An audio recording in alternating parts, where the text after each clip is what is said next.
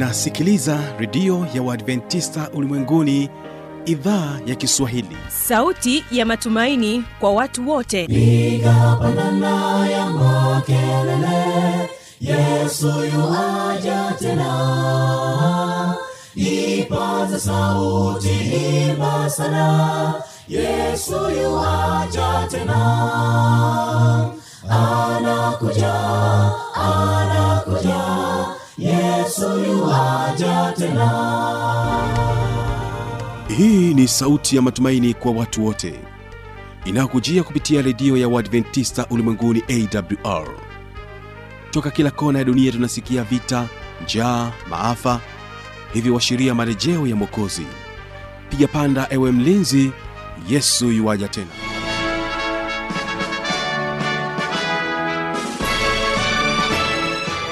ni matumaini yangu mpendwa msikilizaji hujambo na unaendelea kutegea sikio idhaa kiswahili ya redio ya uadventista ulimwenguni inayopatikana katika masafa mafupi ya mita bendi 16 lakini pia unaweza ukatupata kupitia tovuti ya wwwawr unaweza pia ukasikiliza matangazo yetu kupitia redio wa shirika rock fm pamoja na Morning redio karibu tena katika kipindi kizuri hiki cha vijana na maisha na leo hapa tutakuwa naye huyu ni mwanasaikolojia na unasihi javen kasele anakuja na somo ambalo nasema kwamba jinsi ya kukabiliana na wasiwasi. Wasiwasi ni hali ya kihisia ambayo kila mtu anayo. E, ina, na inatokana na mazingira tunayoishi ya kila siku. Pamoja na hali ya kisasa ya watu inaweza ikawa na athari kubwa kama tusipoweza kuidhibiti hasa ushindani wa kazi ni wa kusisitiza sana na watu wengi wako katika hali ya msongo kila siku kwa wale ambao wako makazini zaidi. Ikiwa hii haijatolewa kwa muda mrefu e, wasiwasi unazidi kurundikana kuongezeka basi hisia hizo mbaya zitasababisha watu kuingia katika hali ya wasiwasi na wengine hata ugonjwa wa wasiwasi. Uh, kipindi kilichopita tulijifunza kuhusiana na wasiwasi ni nini na vyanzo pia vya wasiwasi. Sasa leo tunaenda jinsi gani ya kukabiliana na wasiwasi. Lakini kwanza wategesikio hawa ni arusha herald unasema kwamba umetuahidi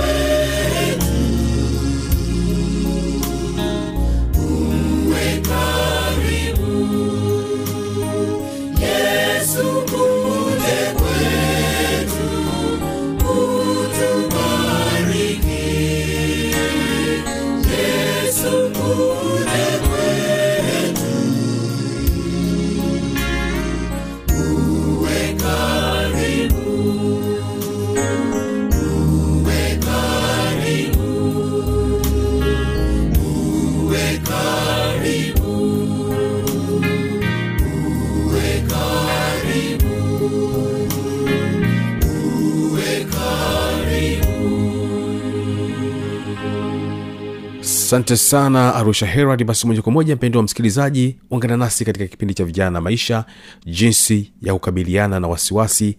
Javen kasele. Turekebishe turekebishe matatizo ndani ya jamii yetu. Turekebishe turekebishe mapokeo yasiyo na umuhimu. Habari mpendwa msikilizaji wa awr ungana nami javin kasele katika kipindi chetu cha leo. Na leo tutaongelea kuhusu wasiwasi. Tuliwahi kuongelea kuhusu ugonjwa wa wasiwasi ambao unatokana na hofu iliyopitiliza au mashaka yaliyopitiliza basi leo tutaongelea wasiwasi kiufupi na namna ya kudhibiti au kuepukana na wasiwasi au hofu iliyopitiliza. Hasa kwa wale ambao hawana uwezo wa kumfikia mshauri na nasii ana uwezo mkubwa kabisa kujitibu mwenyewe au kushinda hali ya wasiwasi. Wasiwasi ni hali ya kihisia ambayo kila mtu anayo e, ina, na inatokana na mazingira tunayoishi ya kila siku.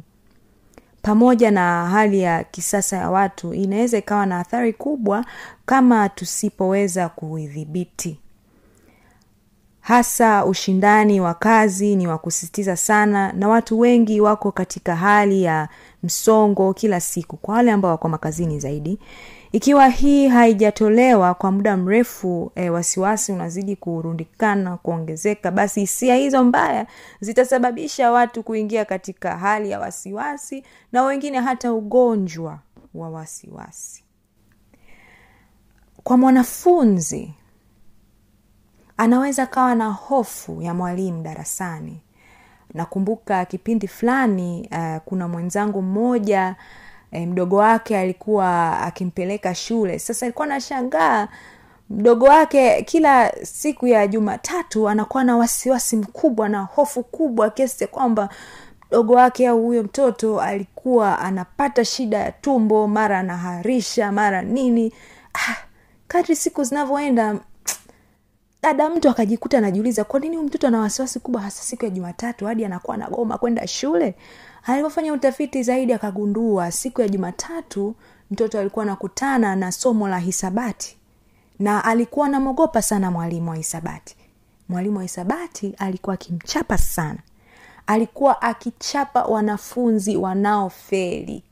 Yaani hata ukikosea kidogo labda swali la ki uh, swali la kizushi au labda dogo sana labda mtu alitakiwa apatie afu akakosea basi anakuwa anachapa anachapa mpaka basi mpaka mtoto anavimba sasa hali mtoto ilikuwa inamwathiri kimwili kwanza. Pili ilienda zaidi kumwathiri mtoto uh, kwenye hisia zake kwa sababu sasa akaanza kupata hisia eh, ambazo ni hasi kuhusu masomo kuhusu somo la hisabati uh, baada ya dada mtu kwenda kuzungumza na shule alipata nafasi kwa bahati nzuri kuongea na huyo mwalimu uh, wa darasa ambaye alikuwa anafundisha hesabu.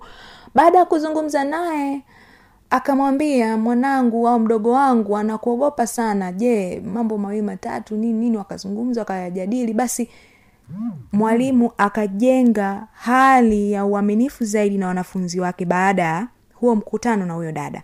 Akawa sasa badala ya kutumia kutumia nguvu kuumiza watoto kimwili zaidi akawa ana, ana, anazingatia eh, njia chanya za kumhamasisha mtoto aweze akawa anaelewa darasani na anapokosea kujirekebisha.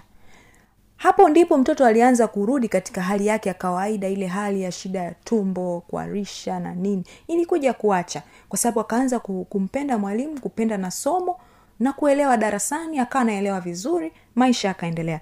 Hivyo ni kwa ufupi wasiwasi namna inavyoweza ikamwathiri mtu kama isipopata suluhisho.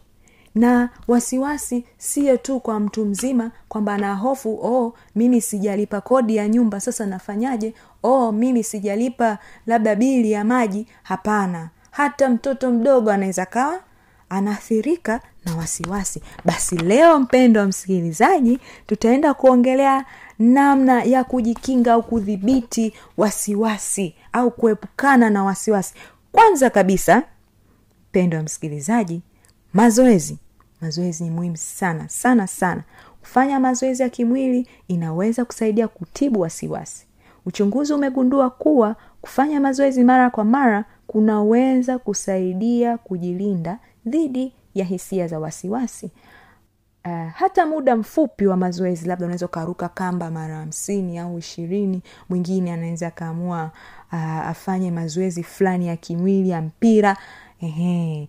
yote hii inaweza ikamsaidia mtu kupunguza hali ya wasiwasi aliyokuwa nao dhidi ya kitu chochote kile njia ya pili au namna ya ambayo mtu anaweza akapunguza wasiwasi ni kuzingatia anachoweza kudhibiti. Ni muhimu sana kujua ni kitu gani naweza kufanya na ni kitu gani siwezi kukidhibiti. Kuwa na wasiwasi juu ya mambo ambayo huna uwezo wa kudhibiti inaweza ikaongeza ikaongeza hisia za dhiki na wasiwasi. Sasa ni muhimu kuzingatia mambo ambayo yako ndani ya uwezo wako eh, kwa upande mwingine unaweza kusaidia kufi, um, kujisikia vizuri kwamba unaweza kufanikisha mambo uliyoyapanga. Mambo ambayo unaweza ukadhibiti. Ni muhimu sana sana sana kujua hiki. Kile ambacho unaweza kukifanya basi kifanye kwa uadilifu ambacho huwezi jua mipaka yako kwamba mimi naweza kufanya lakini naishia hapa. Uwezo wangu unaishia hapa. Kwa hiyo ni hivyo mpendwa. Kitu kingine unata, unachoweza ukakifanya ni kujizoesha kushukuru. Kujizoesha kushukuru. Kushukuru kumeonekana kuwa na matokeo chanya kiafya. Kutumia muda mfupi kuandika katika shajara ya shukrani kila siku. Kunaweza kukusaidia kudhibiti hisia za wasiwasi wa hapa na pale shajara ya shukrani unaweza ukanunua inapatikana madukani madaftari ambayo unaweza ukaandika uh, mawazo yako hisia zako pia unaweza ukaandika vitu ambavyo vimetokea ndani ya siku hiyo ambavyo ni vya kushukuru. Mfano siku ya leo mimi mpendo wa msikilizaji nimekuja hapa kurekodi kipindi nitakaporudi nyumbani nitasema au nitaandika kwenye shajara yangu kwamba leo ninamshukuru mungu au ninashukuru ya kuwa nimeweza kurekodi kipindi na kwamba mungu amenijalia uzima na afya. Ehe, naweza nikaandika pia nashukuru mungu kwa majirani ambao amenijali ya majirani wema. Namshukuru mungu au nashukuru ya kuwa nina marafiki ambao wananijali ambao wananitafuta na mimi ninaweza kuwatafuta. Pia na nashukuru kwamba siku ya leo katika siku ya leo e, nimeweza kufanikisha mambo mawili matatu. Unaona ndugu mpendo msikilizaji hata mtu unapokuwa unaandika haya maneno unapata hali fulani au hisia fulani ya furaha ndani ya moyo kwani umeshukuru katika siku yako ya ambayo umepitia vitu vizuri ambavyo vimekuwa vimekutokea basi ni jambo jema ni jambo zuri na inapunguza kabisa hali ya wasiwasi. Kwa sababu wasiwasi hawezi kuisha. Lakini je kuna vitu vizuri vinatokea ndani ya maisha yako? Kama vipo ambavyo vinaenda vizuri andika ni vizuri kujikumbusha vitu ambavyo vinaenda vizuri na sio tu vitu ambavyo vinaenda vibaya. Mm, kuna wale wenye msemo eh, mambo mengi muda mchache. Mpendo wa msikilizaji ni kweli kuna mambo mengi lakini kuna yale machache ambayo unayafanya kikamilifu. Je tunapaswa kuyafumbia macho yale ambayo yanaenda vizuri na kuzingatia ambayo yanaenda eh, vibaya yanaenda kwa kasi yanayotufanya kwamba tunakosa muda ni kuache na hilo. Basi kipengele kingine ni eh, kupata usingizi wa kutosha. Mpendo wa msikilizaji kwako wewe usingizi wa kutosha ni wa muda kiasi gani? Watafiti wanasema mtu anapaswa kulala angalau masaa nane masaa nane kwa siku. Ukishindwa kabisa japo haishauriwi ni masaa sita. Ndiyo. Sasa usingizi una uhusiano mkubwa na afya ya akili. Watu ambao wana wasiwasi au hofu wana tabia ya kutopata usingizi wa kutosha. Anatumia muda mwingi kuwaza tumia muda mwingi kutafakari usiku anaingia kitandani saa tatu lakini anajikuta usingizi anapata saa sita saa saba hata saa nane.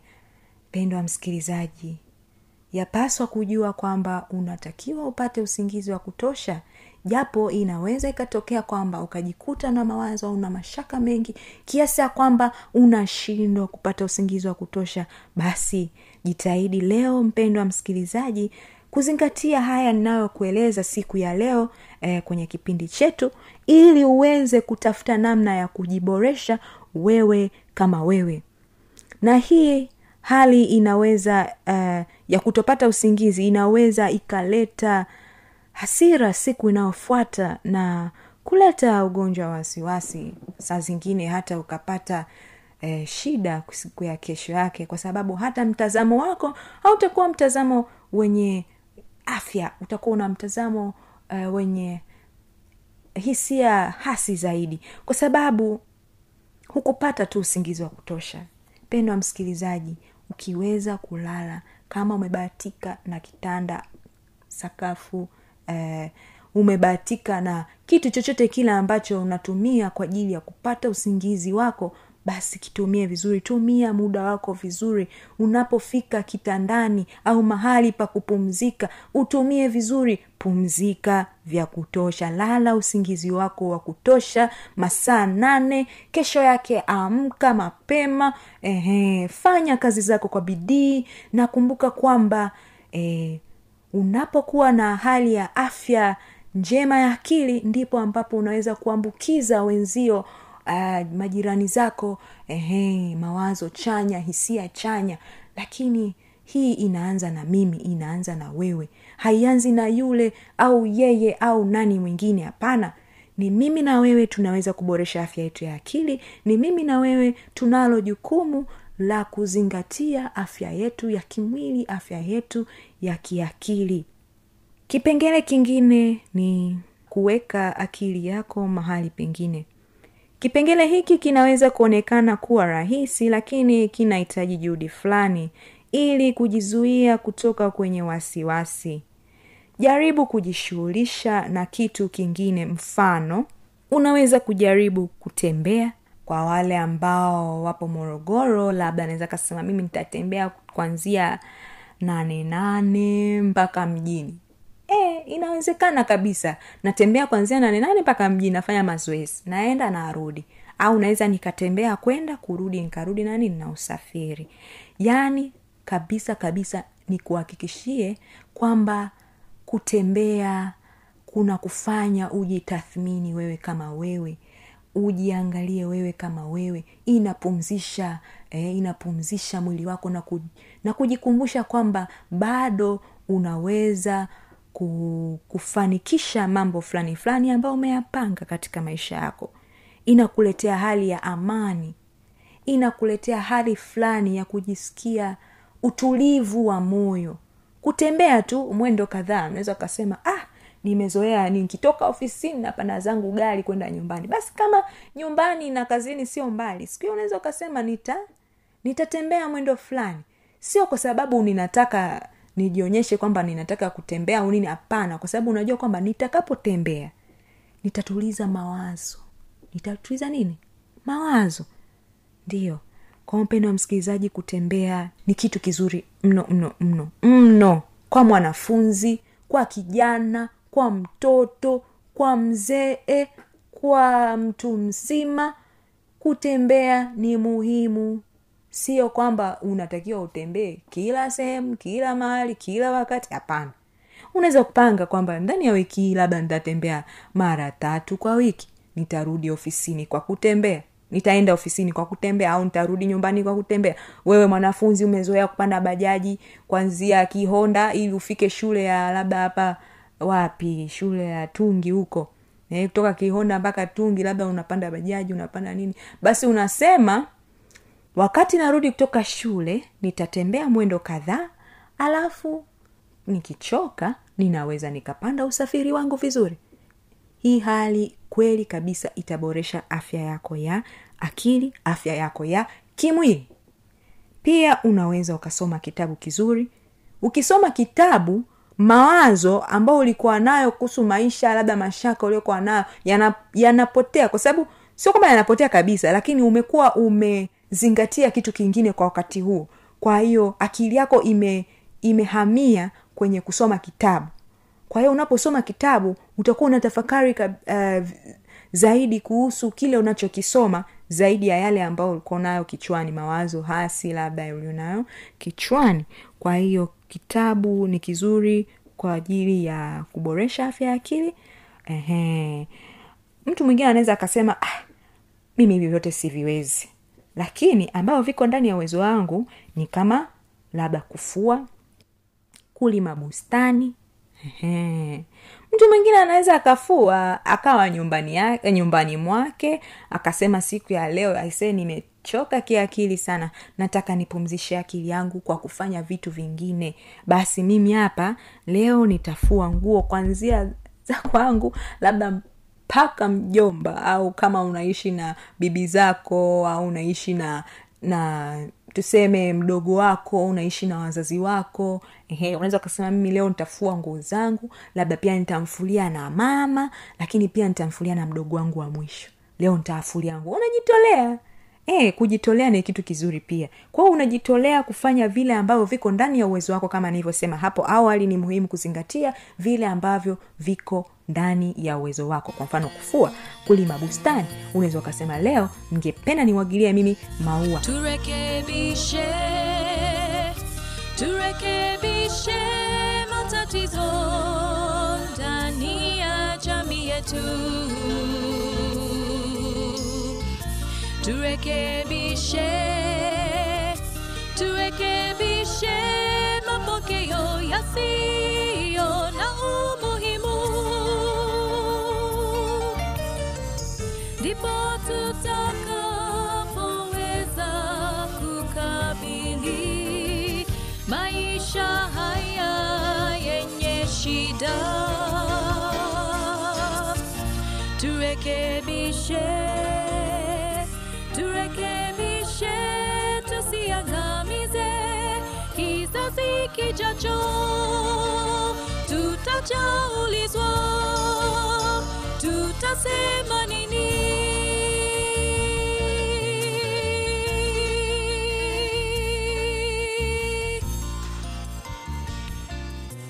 Mpendwa msikilizaji inawezekana ukawa na maoni mbalimbali changamoto swali tujuze kupitia anwani hapa ifuatayo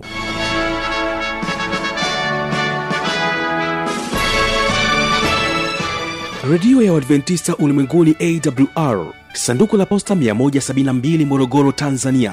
Anwani ya barua pepe ni kiswahili at awrrg namba ya mawasiliano simu ya kiganjadi 745 184882 ukiwa nje ya tanzania kumbuka kuanza na namba kiunganishi alama ya kujumlisha 255 unaweza kutoa maoni yako kwa njia ya facebook kwa jina la awr tanzania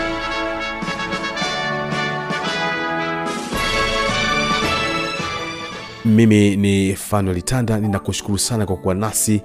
Na panga miadi tuweze kuonana tena katika siku ijayo